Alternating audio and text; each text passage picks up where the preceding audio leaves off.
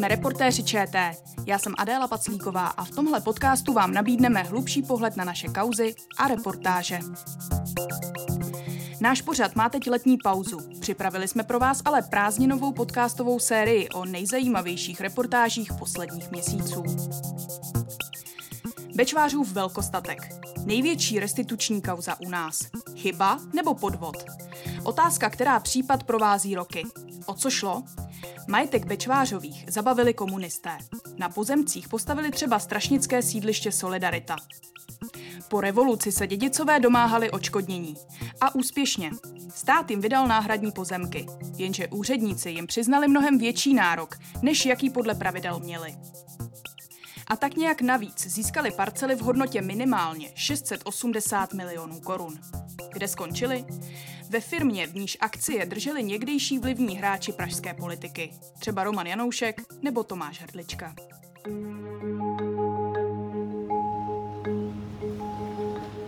Dobrý den, pane Janoušku. Dobrý den, Jana Nejmanová z České televize. Můžu vás na chvilku vyspovídat?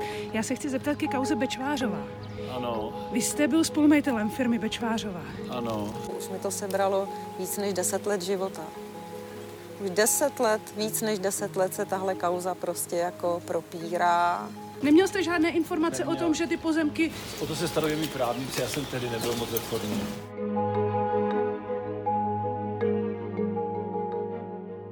Ve studiu vítám mou kolegyni, se kterou jsme se této kauze v reportérech věnovali, Janu Neumanovou. Jano, ahoj, vítej.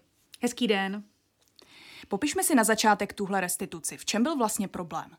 Tak jde o jednu z největších restitučních kaus. Vracel se majetek, který byl velmi rozsáhlý. Eh, Šlo o Bečvářů statek, který původně byl ve Strašnicích, ale zasahoval i do části Žižkova. Eh, To místo je dnes celé zastavěné, takže nebylo možné vracet pozemky, které byly původně zabaveny. Eh, Proto se začaly vydávat náhradní pozemky na různých částech republiky. Ten statek před tím, než byl zabaven, vlastnili tři sourozenci. Ani jeden z nich neměl děti, protože ta rodina byla od komunistů poměrně dost zdecimovaná, tak eh, žili takovým osamělým životem. Dva z těch sourozenců ale svůj majetek odkázali známým, kteří se o ně ve stáří starali. Ten třetí sourozenec neodkázal nikomu nic. A ten problém nastal právě v tom, protože ti dědicové eh, získali majetek i po tom třetím sourozenci, tedy po tom, který nikomu nic neodkázal a tak se po něm prostě jednoduše dědit nemělo. Eh, Tahle ta chyba pomohla restituentům získat pozemky a ta hodnota těch pozemků se vyčísluje podle různých znaleckých posudků, takže se nedá říct úplně přesně, jak je jak je ta hodnota vysoká. Jde ale určitě minimálně o 680 milionů, ale některé odhady mluví až o miliardě 400 milionech korun. Já osobně bych se klonila k tomu vyššímu číslu, protože ty parcely jsou neskutečně lukrativní a jejich hodnota ještě v čase stále dál a dál roste. Ten případ pak začala vyšetřovat policie a skončil až u soudu. Na lavici obžalovaných seděli úředníci pozemkového fondu a mezi nimi i jeho bývalá ředitelka Eva Benešová. Jani, tobě se podařilo do poslední reportáže natočit s ní rozhovor. Jak jsi se dostala, jak jsi ji dostala před kameru? Proč se najednou rozhodla promluvit? Protože já si vzpomínám, že my, když jsme jí zkoušeli před pár lety a žádali jí o rozhovor, tak ona to odmítala. Eh, Ona tehdy mluvit nechtěla, když eh, ten soud běžel, ona měla velké zdravotní problémy.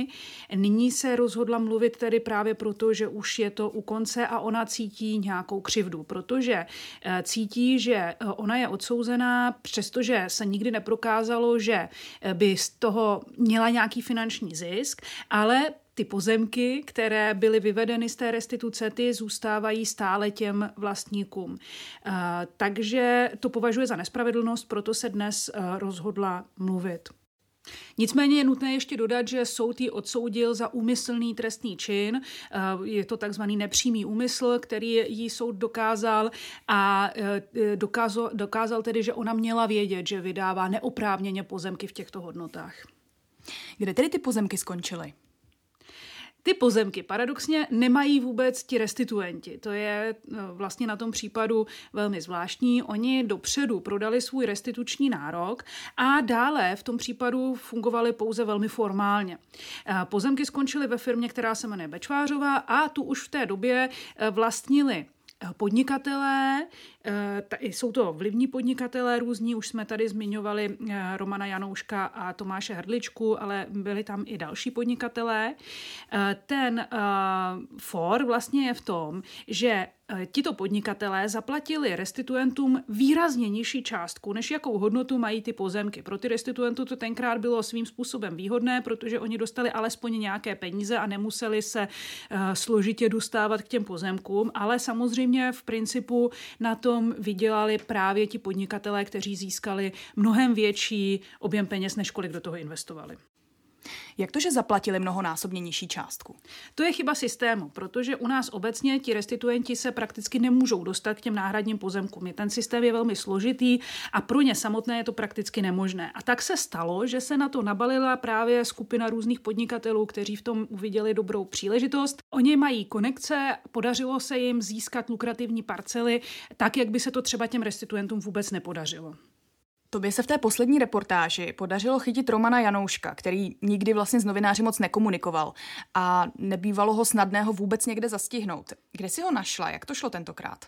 Eh, tak Roman Janoušek nyní úřaduje na jedné lodi v Modřanech.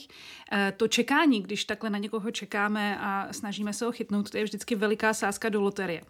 Eh, někdy čekáme několik dní, nebo respektive ne třeba celé dny, ale třeba chodíme někam ráno pětkrát za sebou a zkoušíme někoho chytnout. Tady jsme ale měli docela štěstí, protože se nám podařilo ho zastihnout hned na podruhé.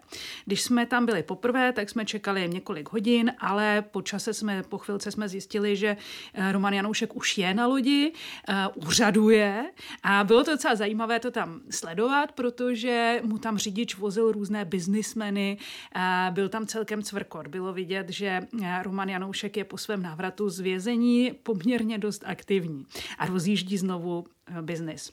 My jsme měli štěstí na podruhé, to jsme ho zastihli, když, jsme, když přicházel do kanceláře. Dobrý den, Jana Nejmanová z České televize. Můžu vás na chvilku vyspovídat? On ale asi věděl, že tam na něj čekáš, nebo ne? Protože jedna z jeho návštěv tě odhalila podle toho, co si mi popisovala. Ano, poprvé, když jsme tam čekali, tak uh, jsme bohužel byli odhaleni, ale, ale přesto uh, po druhé, když jsme Romana Janouška chytli, tak bylo vidět, že je překvapený. Nebyl na tu konfrontaci připravený, a tak to se nám hodilo, protože když je někdo překvapený, tak se aspoň na chvilku zastaví. A, a já jsem mu mohla položit tedy několik otázek, i když potom samozřejmě uh, začal odcházet. Já teď trošku odbočím od toho našeho případu, ale Roman Janoušek byl nedávno ve vězení a odpikával si tu zbytek trestu za sražení ženy autem z roku 2012. On se tomu vězení dlouho vyhýbal a odvolával se právě na svůj zdravotní stav. Navíc jsou známé takové ty obrázky, jak on přichází do vězení v kšiltovce, oholi, vede ho nějaký jiný muž. Vypadal špatně. Já jsem ho ale nedávno potkala u té jeho kanceláře a nevypadal takhle. Ty jsi ho teď viděla taky osobně. V jaké kondici byl? Jak na tebe působil?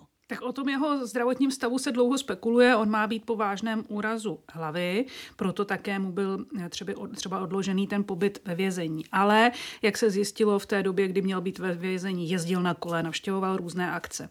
Já, když jsem ho viděla, tak rozhodně nepůsobil tak, jako známe ty obrázky, když přichází do vězení nebo odchází z něj. To znamená, neměl rozhodně eh, žádnou hůl, nechodil o holy, eh, neměl helmu na hlavě, tak jako předtím, nekulhal lhal. Eh, působil celkem normálně, Dokonce pak velmi svižnou chůzí mi utekl, takže to nevypadalo, že by byl úplně tak na tom zdravotně špatně. Vraťme se ale ještě k restituci po Bečvářových a roli Romana Janouška. Když jste byl majitelem, věděl jste, že se tam uh, ne, berou pozemky, které, na které nebyl nárok? Já jsem o tom nevěděl nic, děkuji vám. Nevěděl jste o tom? Nevěděl. Neměl jste žádné informace Neměl. o tom, že ty pozemky... O to se starají mý právníci, já jsem tedy nebyl moc reformní. Já si vzpomínám, že když jsme točili jednu z reportáží o téhle kauze, tak právník restituentů, pan Honzík, to jméno mimochodem v celém případu bude taky velmi zásadní a ještě se k němu dostaneme. Ale vzpomněla jsem si, že pan Honzík tvrdil, že jméno Romana Janouška nikdy nebylo mezi akcionáři firmy, kam šly ty pozemky z restituce. Nikdy nikdy v seznamu akcionářů nebylo jméno Roman Janoušek. A on tam nebyl aktivní? Nikdy. My jsme dlouho nevěděli, kdo za firmou Bečvářova přesně stojí. Proč to tady nešlo dohledat? Tak eh, to je klasický for, který se v takových firmách děje, měla majitele na doručitele. V praxi to znamená, že nemůžete z veřejných zdrojů dohledat, komu patří a majitel je ten, kdo přinese akci, to znamená papír, eh, která je tou akcí a ten přinese na valnou hromadu a tím se prokáže jako majitel. Pak jsme ale získali informace, že akcie firmy z této restituční kauzy byly zabavené v rámci razie mezi podnikateli v roce 2013. Tehdy se prověřoval případ, který dnes známe jako aféru Naďová. Na začátku se ale mířilo také na různé podnikatele, takže my jsme pátrali dál a nakonec jsme našli důkazy, že to bylo přesně naopak a že pan Honzík lhal. Můžeš jenom popsat, jak to bylo? Nám se třeba podařilo získat eh, přepisy od poslechů, na kterých se baví advokát Honzík s Romanem Janouškem, s Tomášem Hrdličkou a je z nich naprosto jasné, že jsou spolumajitelé firmy Bečvářova, tedy té firmy, ve které skončily ty pozemky z té restituce. Oni na těch eh, odposleších eh, rozebírají poměrně detailní věci z té kauzy. Mluví tam o různých niancích okolo pozemků, které jsou v té firmě Bečvářova, takže nemůže být pochyb o tom, že jsou spolumajitelé té firmy v té době. A co ti k tomu Roman Janoušek řekl? Víme, jak se do té firmy dostal?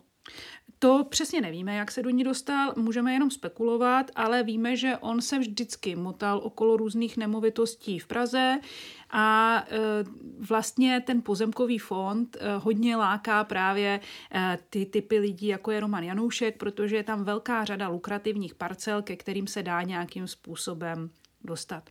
On sám nám ale tvrdil, že si nic nepamatuje. Ty, když jsi s ním teď mluvila, tak on potvrdil, že akcionářem v jednu dobu skutečně byl. Vy jste byl spolumajitelem firmy Bečvářová. Ano. Už nejste.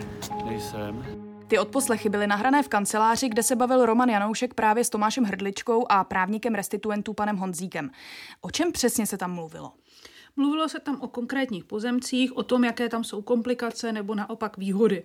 Ten největší pozemek, který má rozhodně největší hodnotu, je v Pražské Krči. Je ohromný. A hnedka naproti krčské nemocnici. A tam třeba pánové okolo tohoto pozemku rozebírali, jestli se tam bude stavět metro, jaké jsou na to vyhlídky. My jsme získali přepisy té konverzace a nechali jsme ji namluvit. Tady třeba mluvil Roman Janoušek s Tomášem Hrdličkou. Hele, a ví někdo, že tam byl nějak, přece měla být stanice toho Dčka, že jo? To tam, je to kreslený, ale to je, ale jsou na to prachy? Nejsou, rozumíš, nejsou. Nejsou prachy na nic. Ty jsi teď nedávno byla na schůzce s Tomášem Hrdličkou. Co ti řekl o té kauze? Jaká je jeho role v tom příběhu?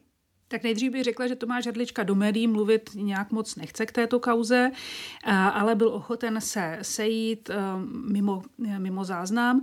On vlastně popírá, že by dřív hrál nějakou roli v tom příběhu. On tvrdí, že se stal spolumajitelem až mnohem později, tedy až když v té firmě dávno ty pozemky byly a to někdy v roce 2016. Ty odposlechy ale mluví o něčem jiném. Je z nich jasné, že už dříve v tom byl Tomáš Hrdlička Havlička aktivní. Eh, když jsem se ho konkrétně ptala na ty odposlechy, tak on se tváří tak, že o žádných odposleších neví, že je to nesmysl, že to jsou pravděpodobně nějaká falza.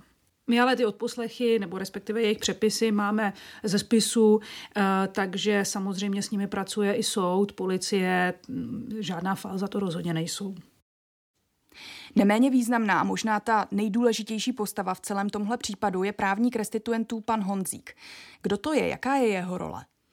To je právník, který vlastně všechno organizoval. On na jedné straně zastupoval ty restituenty, na druhé straně ale i e, ty podnikatele, kteří potom, e, kteří kupovali ten podíl od restituentů a kteří e, byli spolumajitelé té firmy Bečvářova.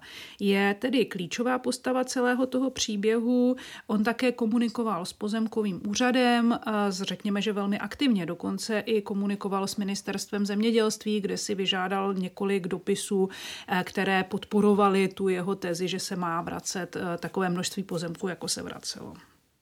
Jaké je jeho postavení v té firmě, která vlastní pozemky? Z těch rozmluv v kanceláři u Romana Janouška to vypadá, že není jen právníkem restituentů, ale mluví tak, jako by ty pozemky měly být i jeho, nebo je to špatně pochopeno?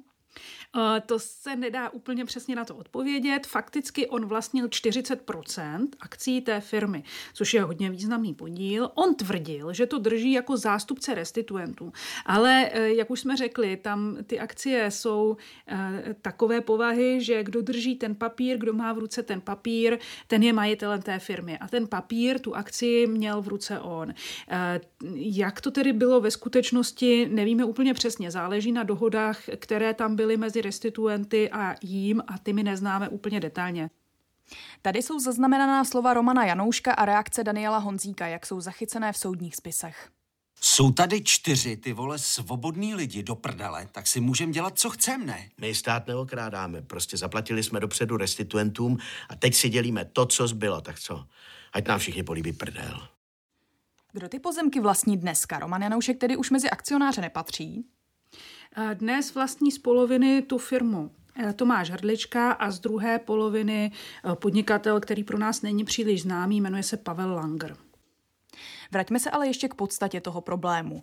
Jak si mohl právník restituentů nevšimnout, že jeho klienti dostali majetek, na který jako dědici ze závěti neměli nárok, zvlášť když jde o majetek v hodnotě skoro tři čtvrtě miliardy? Jak si to může někdo něčeho takového nevšimnout? Eh, on si v těch vyjádřeních dost odporuje. Na jedné straně tvrdí, že nikdy nepožadoval majetek po třetím z těch sourozenců, po kterém se tedy nemělo dědit. V zápětí ale dodává, že restituenti vlastně měli nárok na vše, co získali a že skoro není co vracet. Připouští chybu asi za 12 milionů korun, což je vzhledem k těm celkovým sumám velmi, velmi směšné. Je to takové, jako řekla bych z jeho strany symbolické gesto, že chce přiznat nějakou drobnou chybu, ale je to směšné. Eh, ty hovory s ním jsou hodně složité, protože on samozřejmě hraje svoji hru, takže vždycky eh, jde do tak takových různých niancí té kauzy, odvádí s nimi pozornost jinam. Na přímé otázky on odpovídá velmi vyhýbavě, eh, schazuje vinu na úředníky a eh, podle něj tedy vlastně on ani restituenti žádnou chybu neudělali. A vlastně úředníci jim to vydali jen tak ze své vůle eh, podle jejich rozhodnutí. Mezi obžalovanými u soudu byli právě jen úředníci. Jak se k tomu soudy postavili? Byla to tedy jen chyba anebo záměr? Soudy rozhodly tak, že u dvou z těch úředníků šlo o úmysl. Podle soudu měli vědět, že ta restituce je neoprávněná, neověřili to dostatečně. Na druhé straně je ale důležité říct, že jim nebylo prokázáno, že by z toho měli nějaký osobní prospěch. Takže v případě, že sedím na lavici odsouzených, neobžalovaných já, tak by tam musela sedět celá řádka dalších, eh, dalších eh, lidí. To ti řekla Eva Benešová, někdejší ředitelka Pražského pozemkového úřadu. Co tím myslela, kdo by tam měl sedět? Ona konkrétně viní právě právníka restituentu Daniela Honzíka, a ta jeho role, tedy role pana Honzíka, by měla být zkoumána také podle jedné ze soudkyň, se kterou jsem točila rozhovor.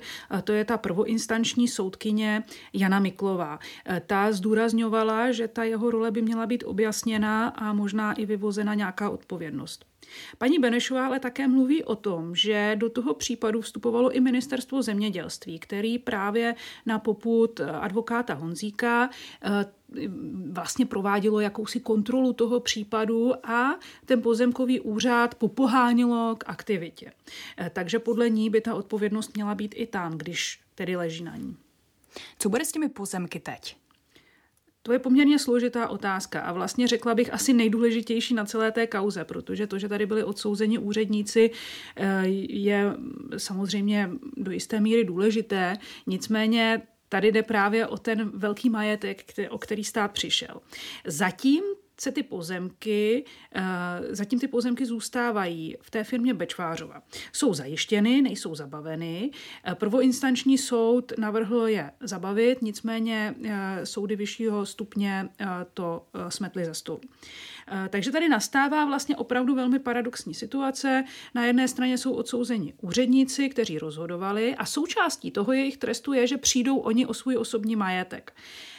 Ale pozemky, které byly vydány neoprávněně, ty zůstávají vlastně lidem, kteří s tím začali spekulovat a e, stát, stát si na ně neumí šáhnout. Advokát pozemkového fondu tvrdí, že se je podaří získat zpět a že to dotáhne do konce, ale jestli se tak stane, to uvidíme teprve časem. Kdo tedy tu chybu za minimálně 680 milionů korun zaplatí? No v tuto chvíli to vypadá, že nikdo, protože ti úředníci samozřejmě nemají takový majetek, pozemky zatím stát nemá a jestli se někdy podaří je dostat, je opravdu ve hvězdách. Další díl našeho podcastu je u konce. S Janou Neumanovou jsme si povídali o reportáži Kdo zaplatí za chybu. Najdete ji v našem i vysílání z 15. května. Jano, díky, že jsi přišla. Já taky děkuji, hezký den. A co vám nabídneme příští úterý? Kolegyně Bára Loudová si bude v dalším díle naší prázdninové podcastové série povídat s Ondřejem Stratilíkem o tom, v jakém stavu je vybavení naší armády. Dnes se s vámi loučí Adéla Paclíková. Díky, že nás sledujete a hezké léto.